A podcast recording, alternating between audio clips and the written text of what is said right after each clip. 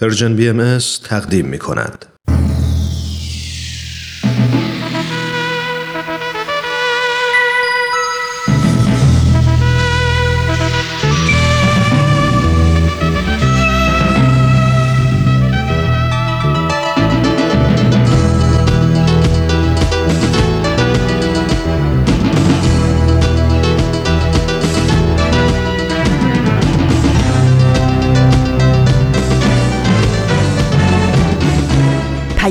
دوست. برنامه ای برای تفاهم و پیوند دلها.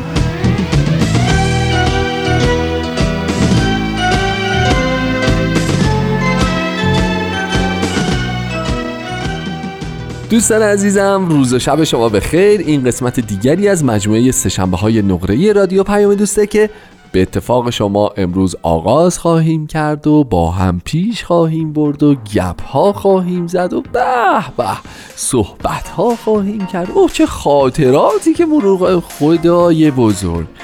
چه برنامه ایه چه برنامه ایه امروز سهشنبه سوم دی ماه 1398 24 دسامبر 2019 برنامه دیگری از مجموعه سهشنبه های نقره رادیو پیام دوست توسط بنده حقیر هومن عبدی تقدیم شما میشه. خواهش می‌کنم تا پایان با ما همراه باشید. دوستان من همین اول یه نکته بهتون بگم. امروز جز اون روزا جز اون تاریخایی که من خیلی دوستش دارم. دیدین بی رفت آدم یه روزایی توی یه ماهایی رو علکی دوست داره. حالا یه وقتایی مناسبتی داره یه وقتایی مناسبت خاصی هم نداره ولی ما همینجوری یه روزی رو یا دوست داریم خوشمون نمیاد. امروز از اون روزایی که من هم توی علکی دوستش دارم اونم به خاطر تلفظ فارسیش داشتم. تلاش مذبوعانه می‌کردم که برای پرونانسیشن یک جایگزینی پیدا بکنم. اونم برای نوع تلفظ فارسیش. خیلی باحاله. ببینید میگه سه دی 98 ببینید سه دی 98 خیلی باحاله این سه دی همیشه تو تقویم سه دی رو دیدید یاد من بیفتید. لطفا فداتون بشم.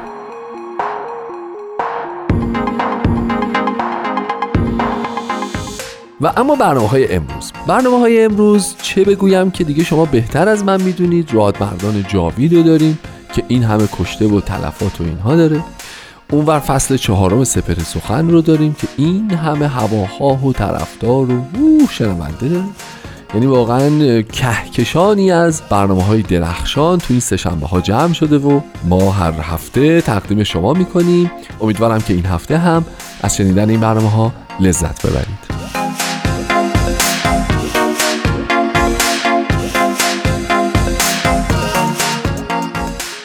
نکته دیگه هم می‌خوام امروز بهتون بگم دوستان یه خبر می‌خوام بهتون بدم. دست اول دست اول.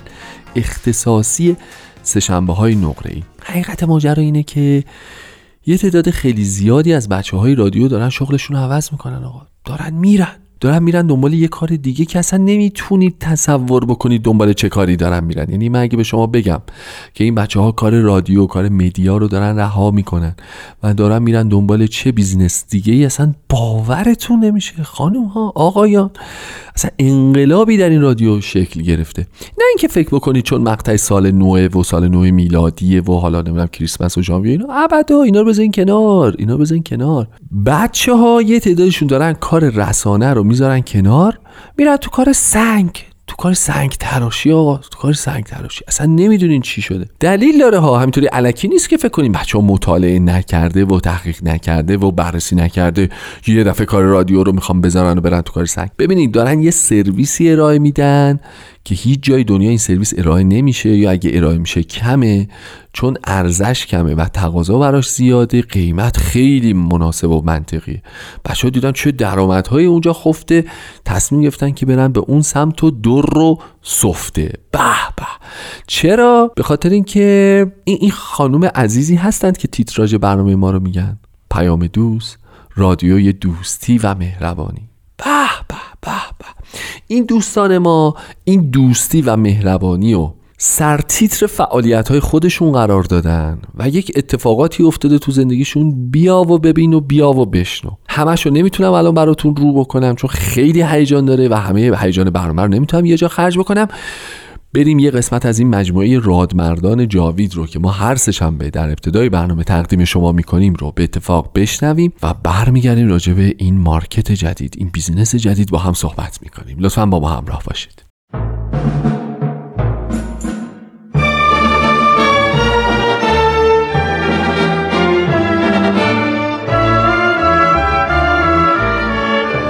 رادمردان جاوید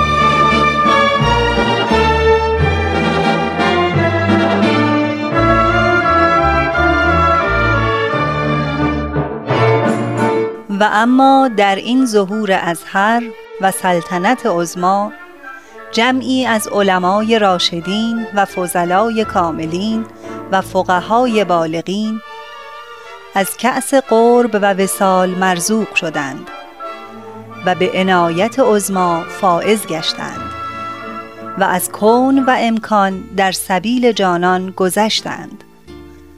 همه اینها محتدی و مقر و مزعن گشتند برای آن شمس ظهور به قسمی که اکثری از مال و ایال گذشتند.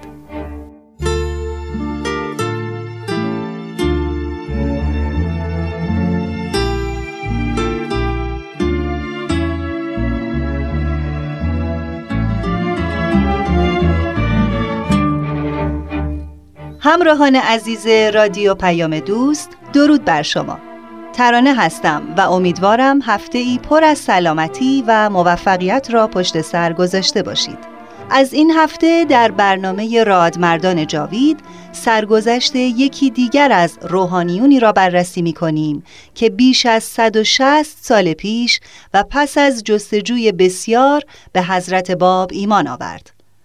در واقع او اولین مؤمن به آین بابی و نیز اولین روحانی بود که آین نوظهور را پذیرفت و در راه آن جان خود را از دست داد. این امر خود از شگفتی های این آین الهی است که اولین مؤمن آن خود یک روحانی بود که عمر خود را صرف در جستجوی موعود همه ادیان نمود. او متعلق به قشری بود که بزرگترین و قدرتمندترین اقشار مخالف و معاند دیانت نوظهور بودند یعنی روحانیون شیعه. آری سخن از ملا حسین بشرویه است که برای آن خلق شده بود تا اولین کسی باشد که به واسطه او جهانیان و مؤمنین به همه ادیان به خصوص اسلام موعود خود را بشناسند. او باب الباب است.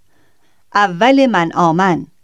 اولین فردی که به دیانت بابی ایمان آورد. دوستان عزیز لطفاً در ادامه برنامه همراه ما باشید.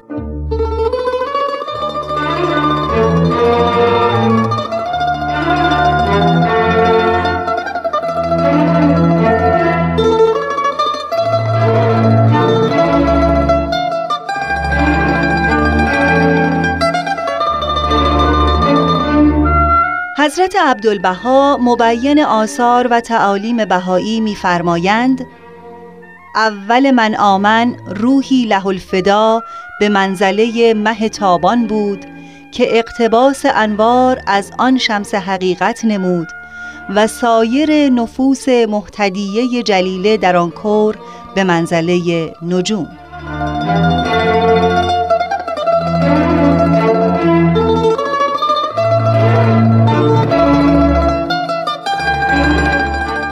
نامم محمد حسین است. معروف شدم به ملا حسین بشرویه.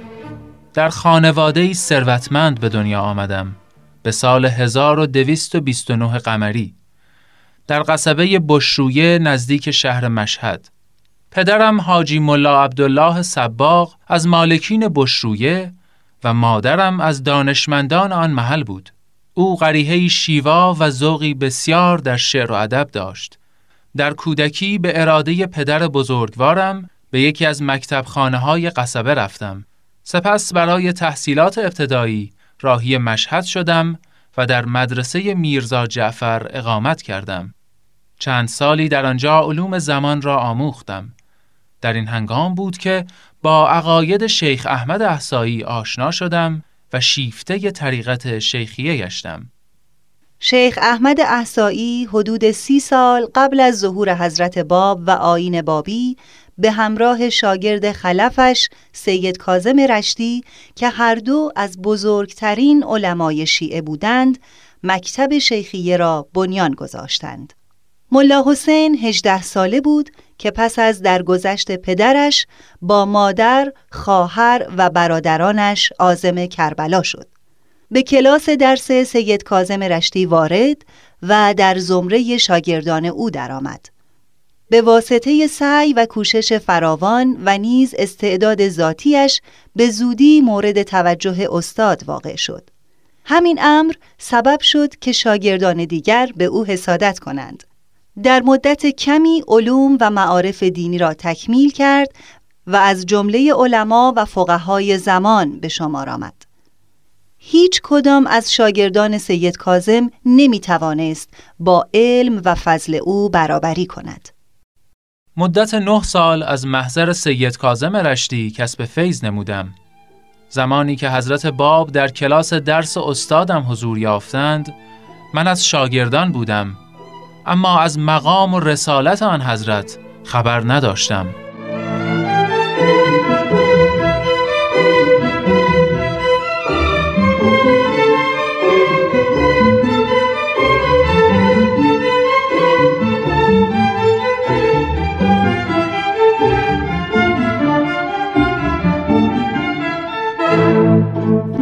زرندی نویسنده کتاب تاریخ نبیل زرندی می نویسد خبر وفات شیخ احمد احسایی باعث اندوه شدید سید کازم شد. همزمان دشمنان با نهایت شدت به مخالفت با سید کازم قیام کردند و او را استهزا نموده و اهانت کردند.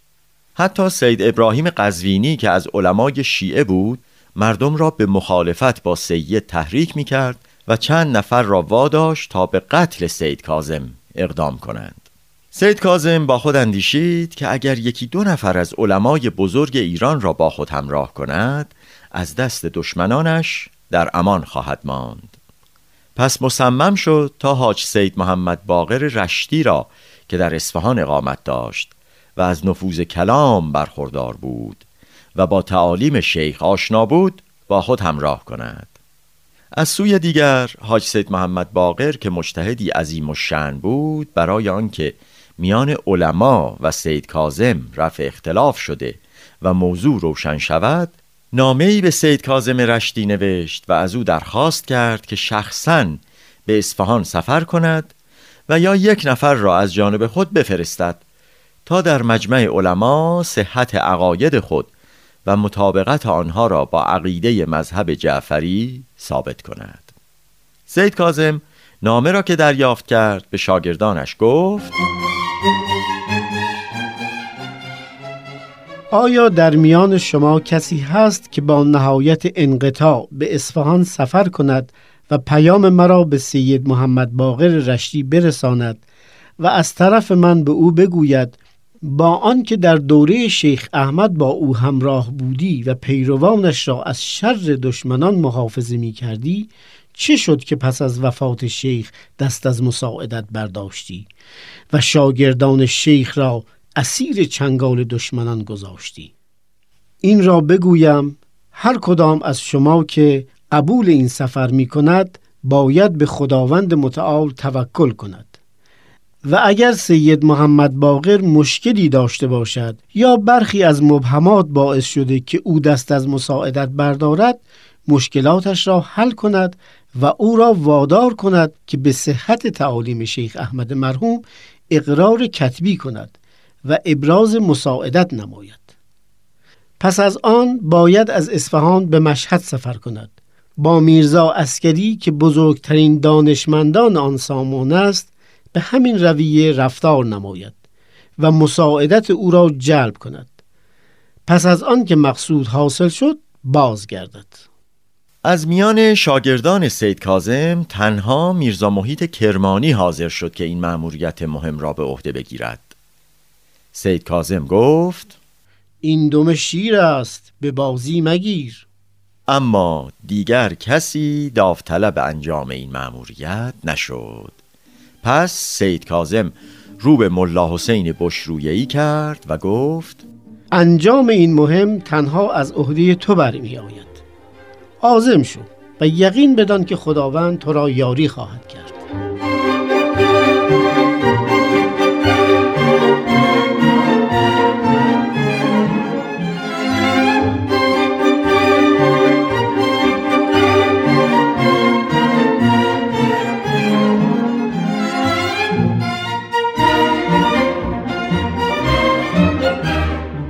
ملا حسین به سمت اصفهان حرکت کرد و با همان لباس ژنده و فرسوده در حالی که گرد سفر از خود دور نکرده بود به مجلس درس سید محمد باقر پا گذاشت که همه شاگردانش با لباسهای فاخر و آراسته در محضر استاد نشسته بودند. همگی مبهوت و متعجب به ملا حسین خیره شدند. او هم بدون اعتنا به نگاه های آنان از میان صفوف شاگردان عبور کرد و با کمال شجاعت روبروی سید محمد باقر نشست و با او به مکالمه مشغول شد. استاد را مخاطب قرار دادم و حقانیت تعالیم شیخ احمد احسایی و سید کازم رشتی را بیان کردم و از او خواستم با کمال شجاعت و انصاف به حمایت و جانبداری آن تعالیم قیام کند.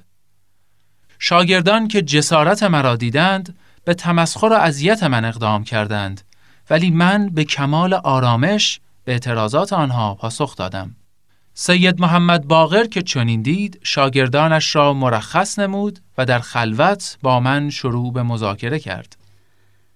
صداقت و حقانیت گفتار ملا حسین اثر عجیبی در سید محمد باقر گذاشت. فرستاد تا رسالات و کتب شیخ احمد و سید کازم را بیاورند. موارد اشکالات خود را معین کرد و از ملا حسین خواست به یکایک آنها با دلایل محکم پاسخ گوید. ملا حسین شروع به ارائه دلیل کرد. ساعتها گذشت سید محمد باقر در مقابل فساحت گفتار و حلاوت بیان و متانت دلائل و براهین ملا حسین قانع شد و وعده داد که رساله مفصلی درباره فضائل و مناقب شیخ احمد و سید کازم بنویسد و همه جانبه از آنان پشتیبانی نماید. او به قول خیش وفا کرد و نامه مفصلی به سید کازم رشتی نوشت و مهر و امضا کرد و آن را تسلیم ملا حسین نمود. پس از آن به دستور استاد رهسپار خراسان شدم تا مشتهد نامدار آن خطه یعنی میرزا اسکری را متقاعد کنم. بعد به سمت کربلا حرکت کردم و این زمانی بود که سید کازم رشتی درگذشته بود و شاگردانش در غم از دست دادن استاد عزادار و اندوهگین بودند. سه روز اعلان عزاداری نمودم و به سوگ استاد نشستم.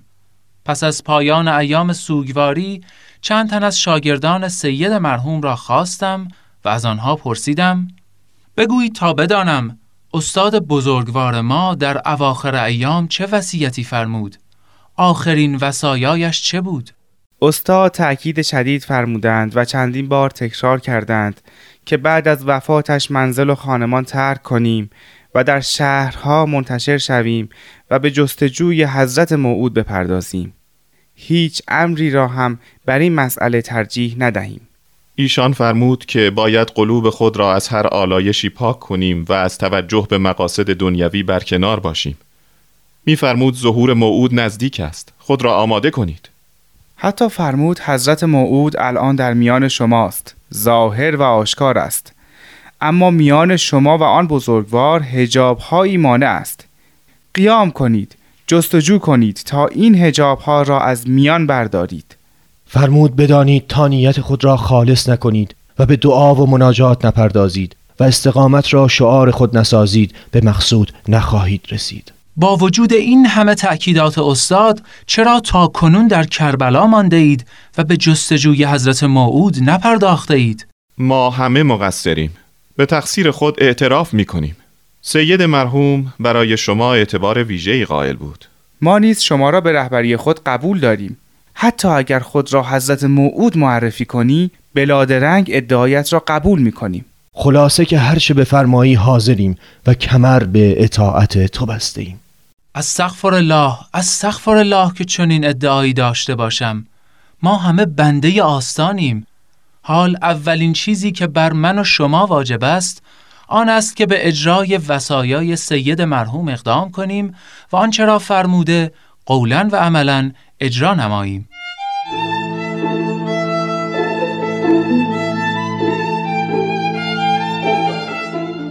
پس از سخنانی که ملا حسین بر زبان آورد همگی اطاعت کردند. ملا حسین پیوسته این آیه از قرآن را در نظر داشت که مرتبا استادش می‌خواند.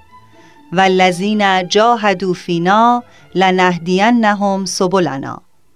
پس به اتفاق برادرش میرزا محمد حسن و خواهرزاده اش میرزا محمد باقر از کربلا به نجف عزیمت کرد.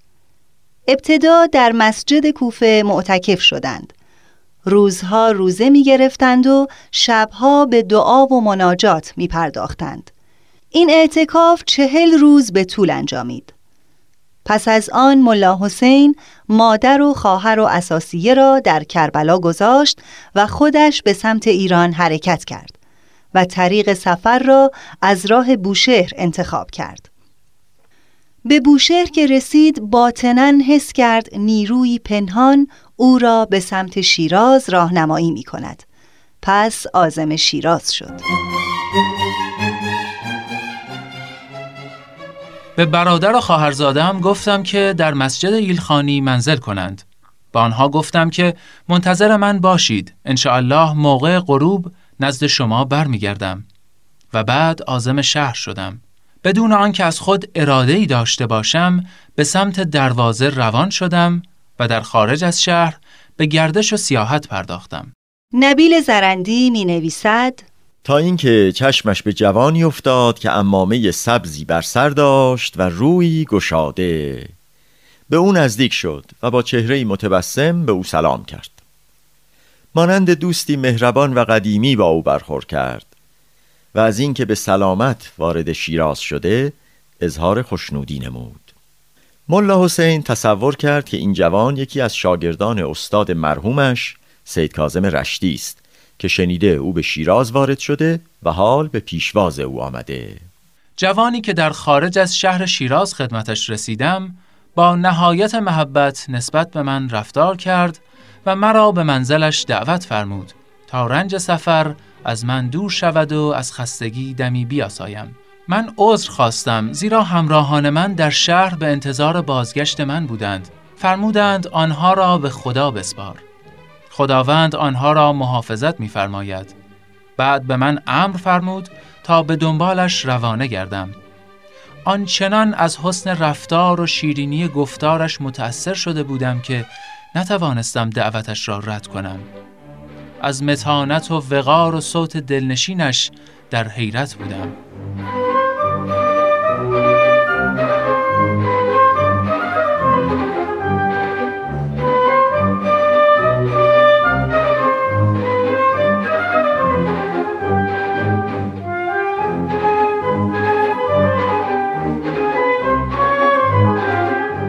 نبیل می‌گوید به در منزل رسیدند. جوان در را کوبید.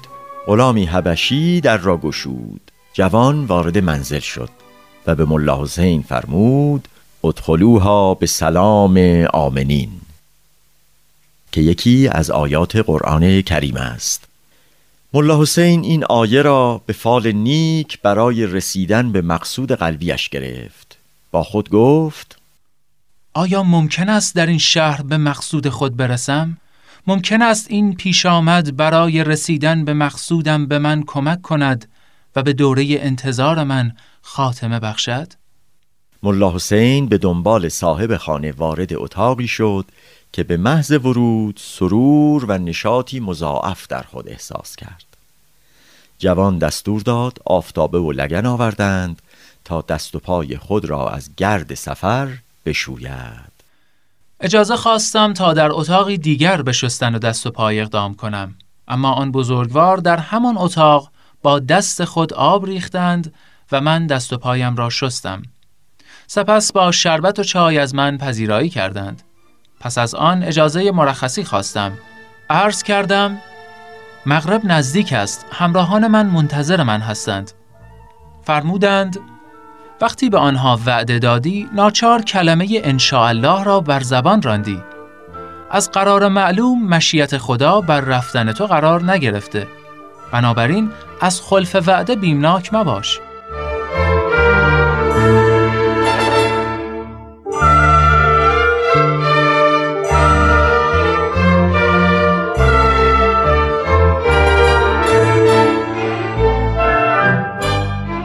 دوستان عزیز بخش اول از شرح حال ملا حسین بشرویه را شنیدید. در برنامه بعد این شرح شنیدنی را پی می‌گیریم. حتما با ما همراه باشید. لطفا با ما تماس بگیرید و درباره برنامه ما اظهار نظر کنید. با شماره تلفن 201 703 671 828 828 تا برنامه بعد بدرود.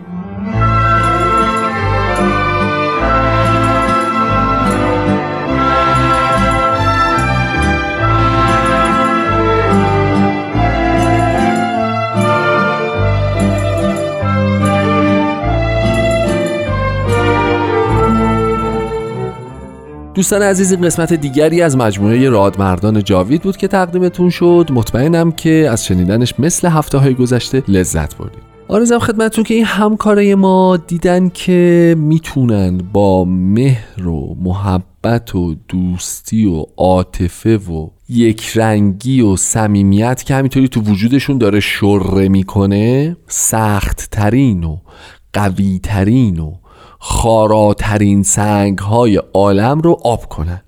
بر من این فکر ای بابا چه کاری ما عمرمون رو گشتیم تو رادیو؟ بریم یه کارگاه سنگ آب کنی را بندازیم. یه سری قلب سنگ میارن تخت سنگ میارن. محبت محبت محبت اینو آب میشن نابود میشن. دوباره بعدی دوباره بعدی دوباره بعدی. چرا؟ چون الهام بخششون رادیو پیام دوست بود که اول تیتراژش میگه رادیوی دوستی و مهربانی. رادیویی که الان مجهز شده به پادکست. و شما می‌تونید برید از پادکست های مختلف استفاده بکنید. اونجا Persian BMS رو search بکنید و برنامه های ما رو بشنوید. ببینید چقدر دوستی و مهربانی رو تبلیغ کرده که الان کار به کارگاه های سنگ آب کنی رسیده. خدای بزرگ. چیزی که بیشتر مورد تاکید ماست در این برنامه و در این رادیو و نباید ازش غافل بشیم اینه که به نظر می‌رسه تو دنیای امروز اصولا تو کل دنیا شما می‌دونید دیگه از روز ازل همه آن کسانی که اومدن بشریت رو راهنمایی بکنند همشون اساس و بنمایه حرفاشون یه چیز بود.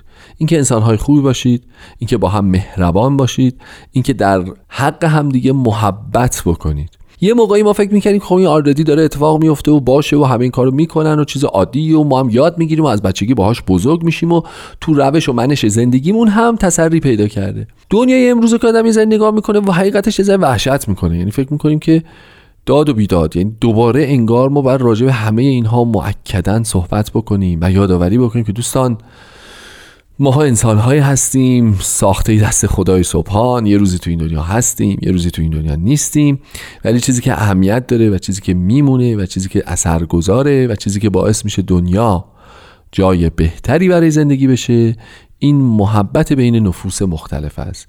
این عشق و علاقه که ما می‌تونیم به دیگران داشته باشیم. خیلی بحث عمیقیه خیلی خیلی بحث سختیه. برای اینکه خیلی وقتا آدم با یه سری از آدم ها متاسفانه نمی‌تونه ارتباط برقرار بکنه به قول قدیمی ها نمی‌دونم حال نمی‌کنه ستاره دلش بر نمیداره.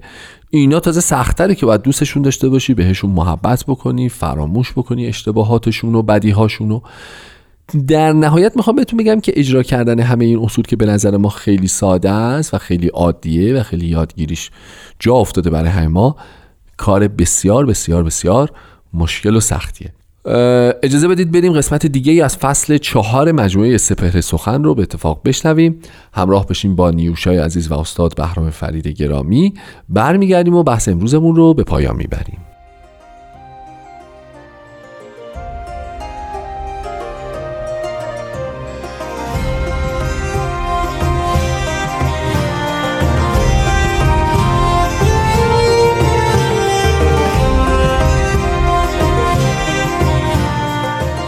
سپهر سخن فصل چهارم.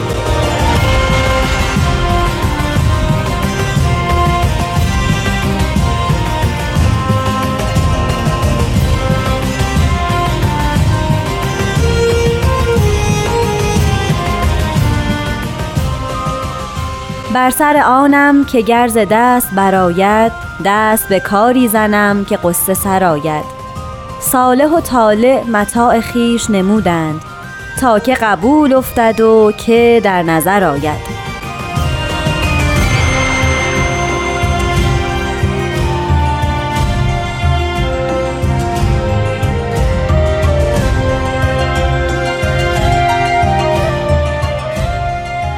دوستان عزیز درود به شما. به پنجمین قسمت از چهارمین فصل سپهر سخن خوش اومدین. من نیوشا رات هستم.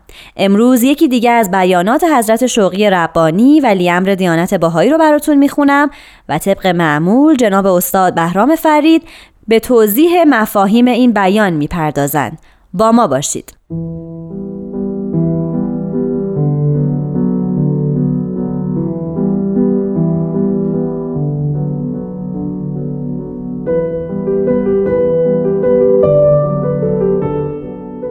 حضرت ولی امرالله میفرمایند هدایت نوع بشر و استخلاص هیئت اجتماعیه از ویلات و مذرات عالم ناسود متوقف بر روش و سلوک احباء الله است و مشروط به تقدیس و انقطاعشان از متا و شعون این دنیای فانی.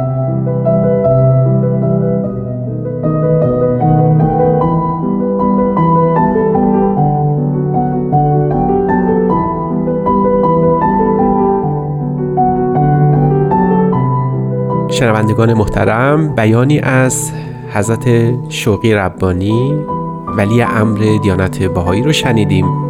این بیان در حوالی سال 1923 میلادی از قلم حضرت ولی امرالله صادر شد.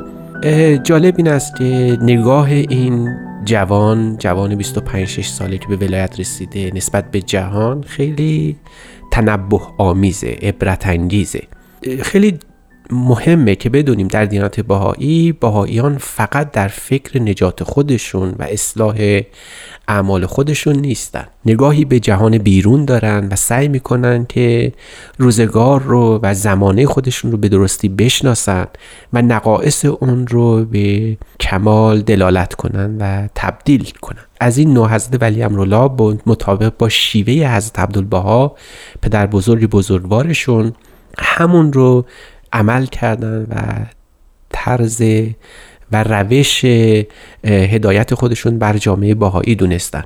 می‌فهمن هدایت نوع بشر و استخلاص هیئت اجتماعی.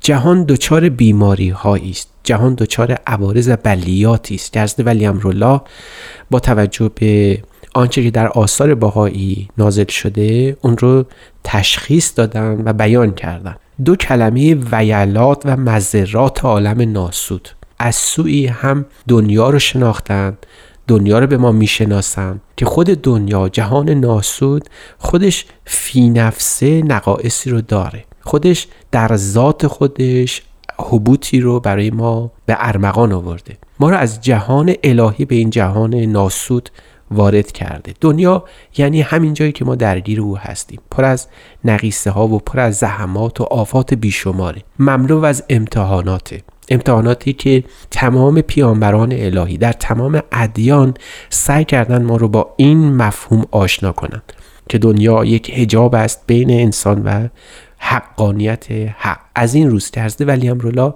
به این مفهوم از ناسود توجه می‌کنن اما از سوی دیگر در جهان امروز یعنی قرن بیستم هم این دنیا خودش به اضعاف مضاعف دچار سختی ها و بلیاتی بوده. هنوز خاطره جنگ جهانی اول از ذهن مردم پاک نشده. دائما این پرسش هم در شرق و هم در غرب مطرح بوده که ما انسانها به چه عاملی به چه حقیقتی متمسک شدیم چه نصیب ما شد به چه دستاوردی نائل شدیم که اینک اینگونه به جان هم افتادیم و خونخارانه همدیگر رو دریدیم و در یک جنگ اونم در اوج مدنیت اونم در سرزمین تمدن همدیگر رو نالان و افتان و خیزان جز غم و اندوه برای دیگر نپسندیدیم. قتل عام کردیم همدیگر رو جوانان رو به میدان کشتار فرستادیم و این گونه دمار و خرابی در عالم به بار آوردیم. این پرسش اصلی بود. حضرت ولی امرالله به هر دو نظر دارن هم ذات دنیا هم عوارضی که این دنیا در اون قرن بیستم برای مردم به ارمغان آورده بود. آنچه را که مدنیت حاصل کرده بود و علم و دانش به اون افتخار می‌کرد به تعبیر اسوالد اشپینگلر ما یک جای فهمیدیم که یک جای این تمدن ما خرابه. حضرت ولی امرالله به این دو حقیقت واقف بودن و می‌دیدن. اما در عین حال هرگز یک نسخه برای عالم نپچیدن برای درمان دنیا و برای درمان دردهای این زمانه فقط اکتفا نکردن به یک نسخه اون هم به بیرون از جامعه باهایی نظر کنن. میفرمایند که اگر قرار باشه که این جهان ما از این بلیات از این ویلات یعنی مصیبت های دهشتناک نجات پیدا بکنه فرمان این متوقف است.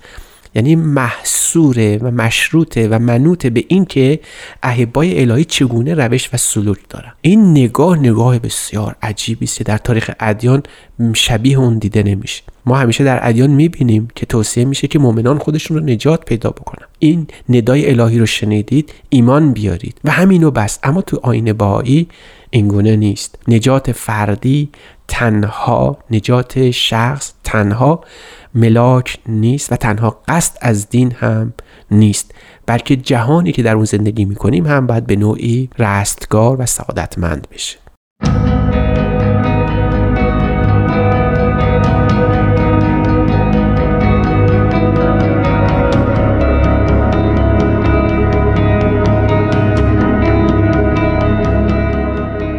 شنوندگان عزیز دوستان عزیزم پیرو بیان حضرت ولی امرالله در مورد وظایف بهاییان عالم زیارت شد. بیانی از حضرت ولی امرالله که استخلاص جامعه منوط و متوقف است بر روش و سلوک احبا الله حتی میفرمایند که از میان تمام خسائلی که باید بهاییان داشته باشند دو خصلت از همه پرنورتر و پررنگتر است. یکی تقدیس و دومی انقطاس. تقدیس از جمیع مفاسد و ویلاتی که بر جامعه جهانی به صورت فردی و اجتماعی وجود داره و انقطاعشون از متاع دنیوی و شعون این دنیای فانی. تقدیس و تنزیه یکی از مهمترین خصائص اهل بهاست. دایری این تنزیه و تقدیس فقط در اعمال جنسی یا آنچه را که ما بهش میگیم سکس نیست. تقدیس و تنزیه اهل بها به یک نگاه و ارزش بهایان است به جهان هستی. ما در آینه بهایی بارها به این حقیقت رسیدیم که اهل, اهل بها باید به مقامی از تنزیه و تقدیس برسند که اگر برای بیابان پر از مروارید و جواهر و طلا و زیورالات به گرانبها برسند هرگز به قدر یک گوشه چشمی به اون التفات نکنن تقدیس فقط این نیست که خدا رو مقدس بدونیم از شوائب. البته این هست. تقدیس فقط این نیست که ما به حفظ خودمون از اعمال منافی با افت دست بزنیم که این هم هست. اما اوج تقدیس اینجاست که حضرت ولی امرالله بهش اشاره میفرمند و از جمیع شون دنیای فانی است. حتی اونجایی که ما به ثروت و مالندوزی توجه می‌کنیم باها این نمی بایست و نباید و البته در طول تاریخ هم بارها نشان داده. نیست در زمره کسانی که به مال دنیا از خدا غافل بمانند. این تقدیسی است که حضرت ولی را انتظار دارند.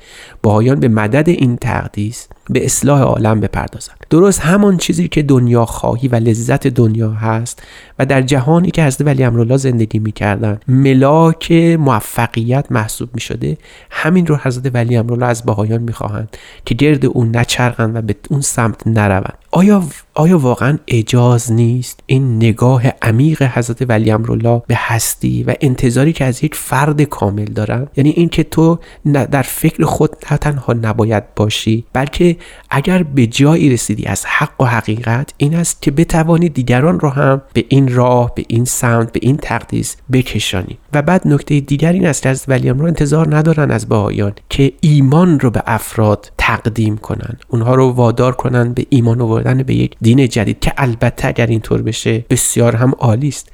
اما انتظار اولی از ولی امرولا از بهایان و شکل رفتارشون این بود و این هست که سعی کنند که مردم نیک خواه باشند به اون مقامی از تنظیف و تقدیس برسن که خودشون به اون عامل هستند. و اگر اگر در جهان معاصر ما دقت نظر شود همین معنا هم مستفاد میشه که مردم منتظر حرف نیستن. مردم منتظر عملن. عمل خیر و درست. اما اون عمل درست به خصلت دوم که در بیان عرض ولی امرالله اشاره شد منوته و اون عبارت باشه از انقطاع. انقطاع در زبان عربی از باب انفعال از فعل قطع آمده. یعنی بپذیریم این قطع علائق از جهان مادی رو. بپذیریم و به تو رغبت قبول کنیم که قلب ما در گروه هیچ کدوم از عناصر و قوای مادی نیست. فقط مال نیست. انقطاع ما یعنی از مظاهر قدرت.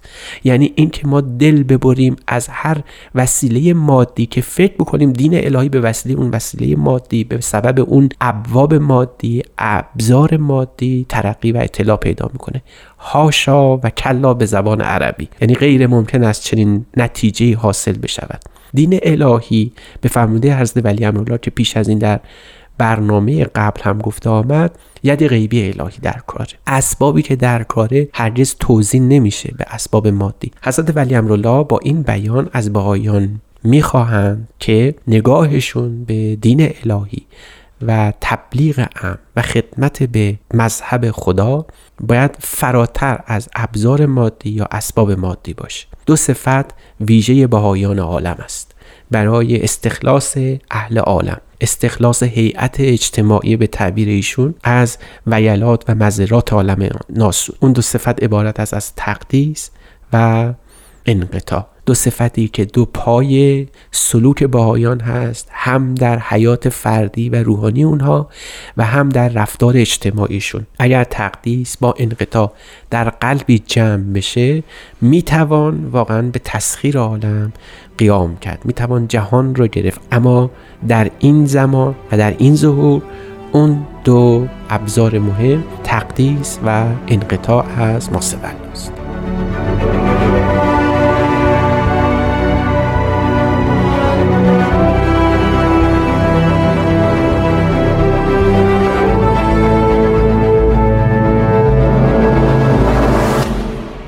دوستان عزیز به پایان این پنجمین قسمت از سپهر سخن رسیدیم. به اتفاق پارسا فنایان تهیه کننده این برنامه و جناب استاد بهرام فرید من نیوشا شما رو به خدای بزرگ میسپارم.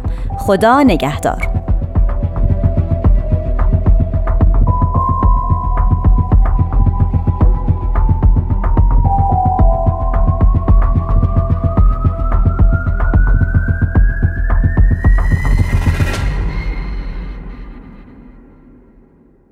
دوستان همه شماها که در جاهای مختلف عالم دارید زندگی می‌کنید شب روز نمی‌دونم سرما گرما کره شمالی جنوبی اینا اینا ایناش اصلا مهم نیست. اینکه به چه زبانی در کشور شما داره صحبت میشه مهم نیست. به چه رنگ پوستی اهمیت داده میشه مهم نیست.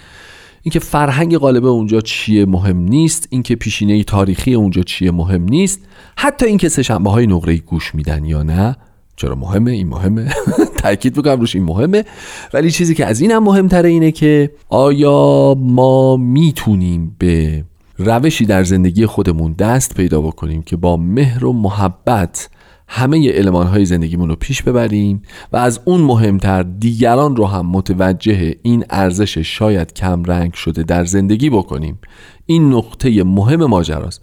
فراموش نکنید که اگر ما به کسانی که دوست داریم اگر به کسانی که مثل ما فکر می‌کنن اگر به کسانی که عین ما زندگی می‌کنن محبت کنیم هنری نکردیم. خیلی طبیعیه و باید بذاریمش کنار. هنر آن بود که نسبت به کسانی که مثل ما فکر نمی‌کنن یا علیه ما فکر می‌کنن یا جور دیگری زندگی می‌کنن عشق بورزیم بهشون محبت بکنیم و بهشون یادآوری بکنیم که تنها راه زندگی سالم تو این دنیا محبت و صفا و صمیمیته. همون چیزی که تو وجود شما به وفور یافت میشه. مهربان های عالم تا هفته آینده خدا نگهدارتون باشه.